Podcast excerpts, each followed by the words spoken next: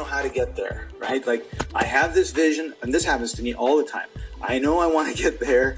I have no clue.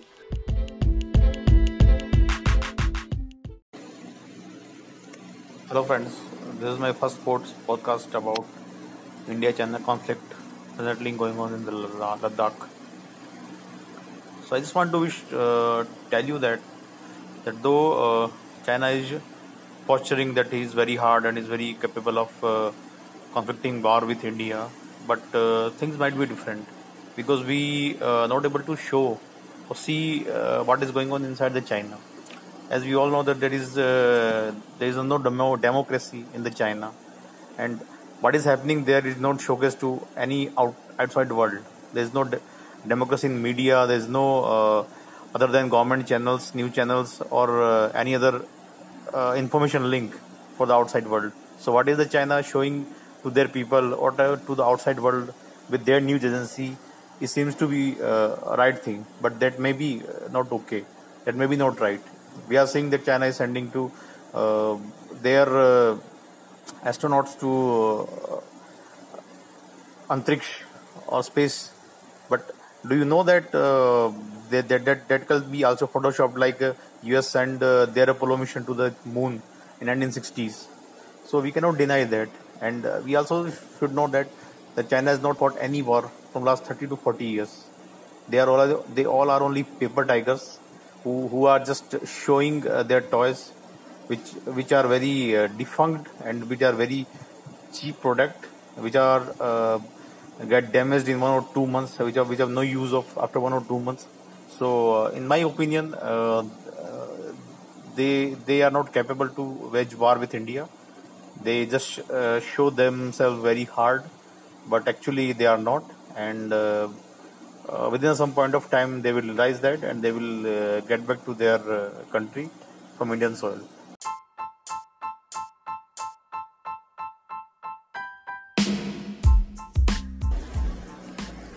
नमस्कार दोस्तों ये मेरा पहला पॉडकास्ट है, भारत चाइना के संबंधों के ऊपर में।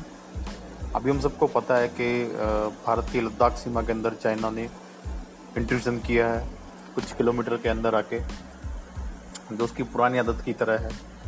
लेकिन और उसका जो ऑफिशियल न्यूज़ चैनल है ग्लोबल टाइम्स वो बहुत अच्छे अच्छे वीडियोस भी डाल रहा है चाइना की आर्मी के बारे में कि they are very much prepared वो बहुत अच्छे से तैयार हैं वॉर के लिए। बट मैं आपसे कहना चाहता हूँ कि जो गरजते हैं, वो बरसते नहीं हैं। भौंकने वाले कुत्ते कभी काटते नहीं हैं। इसलिए लड़ाइयाँ वीडियो से नहीं जीती जाती हैं। लड़ाइयाँ जंग के मैदान में जीती जाती है। और आज तक चाइना ने शायद उन्नीस सौ बासठ के बाद में कोई भी लड़ाई नहीं जीती है। और जो बासठ में लड़ाई जीती है, वो हमारे प्रथम प्रधानमंत्री श्री जवाहरलाल नेहरू की बेवकूफ़ियों की वजह से हम लोग वो लड़ाई हारे। क्योंकि उस टाइम पे वो लड़ाई हारने का कोई कारण नहीं था। जब इंडिया उस टाइम पे चाइना से बहुत बड़ा मज़बूत देश था। हमारी जीडीपी उनके, उनकी जीडीपी से उस टाइम पे ज़्यादा थी। लेकिन कुछ गलतियों की वजह से हम वो हार गए।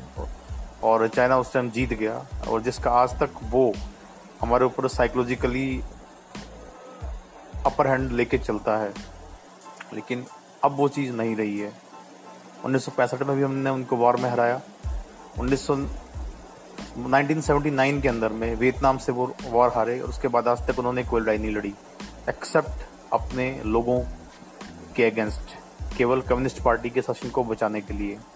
सो so, uh, मेरा ये कहना है कि जैसे चाइना के उत्पाद होते हैं जो बहुत ही कम समय तक चलते हैं तो खराब हो जाते हैं। चाइना की जो मिलिट्री इक्विपमेंट है, वो भी एक पेपर टाइगर की तरह है। हमें नहीं पता कि वो सही तरीके से काम करते हैं, नहीं करते हैं, या वो केवल दिखाने के लिए हैं। ये केवल उनका प्रोपेगेंडा हो सकता है। और मैं ये भी बोल सकता हूँ आपको कि जो अपने आप को स्पेस पावर बताने की कोशिश कर रहे हैं कि हमने इतने एस्ट्रोनॉट्स उसमें अंतरिक्ष में भेज दिए हैं, या हम इतने ज़्यादा कैपेबल हैं तो हम नहीं कह सकते, क्योंकि आप जो चीज़ शोकेस कर रहे हो, अपने सरकारी न्यूज़ चैनल के थ्रू शोकेस कर रहे हो जिसका कोई भी ऑथेंटिसिटी नहीं है। बाहर की किसी न्यूज़ एजेंसी को आप अंदर आने नहीं देते कोई सोशल मीडिया प्लेटफॉर्म आप अंदर आने नहीं देते तो कैसे इन, इनके इनकी उपलब्ध उपलब्धियों पर भरोसा किया जा सकता है? इसलिए ये इनके जो वीडियो है इनको देख के बिल्कुल घबराने की ज़रूरत नहीं है। ये चाइना का जो सामान होता है उसी की तरह होते हैं। और एक और चीज़ चाइना अपने आप को बहुत गर्व महसूस करता है कि वो पूरे वर्ल्ड की फैक्ट्री है। फैक्ट्री में जो प्रोडक्शन करता है, उसको कुछ नहीं मिलता है। जो फैक्ट्री का मालिक होता है, असली प्रॉफिट वही लेके जाता है। इसीलिए आज तक China Apple Google Microsoft Facebook हर एक के लिए कुछ ना कुछ उत्पाद बनाता है, लेकिन वो उत्पाद ही बनाता है केवल। उस कंपनी का कभी मालिक नहीं हो सकता।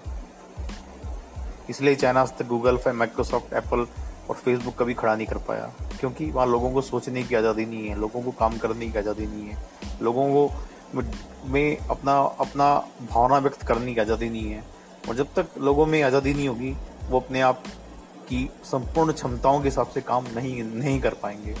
तो मेरा इसलिए यही कहना है कि चाइना से डरने की ज़रूरत नहीं है।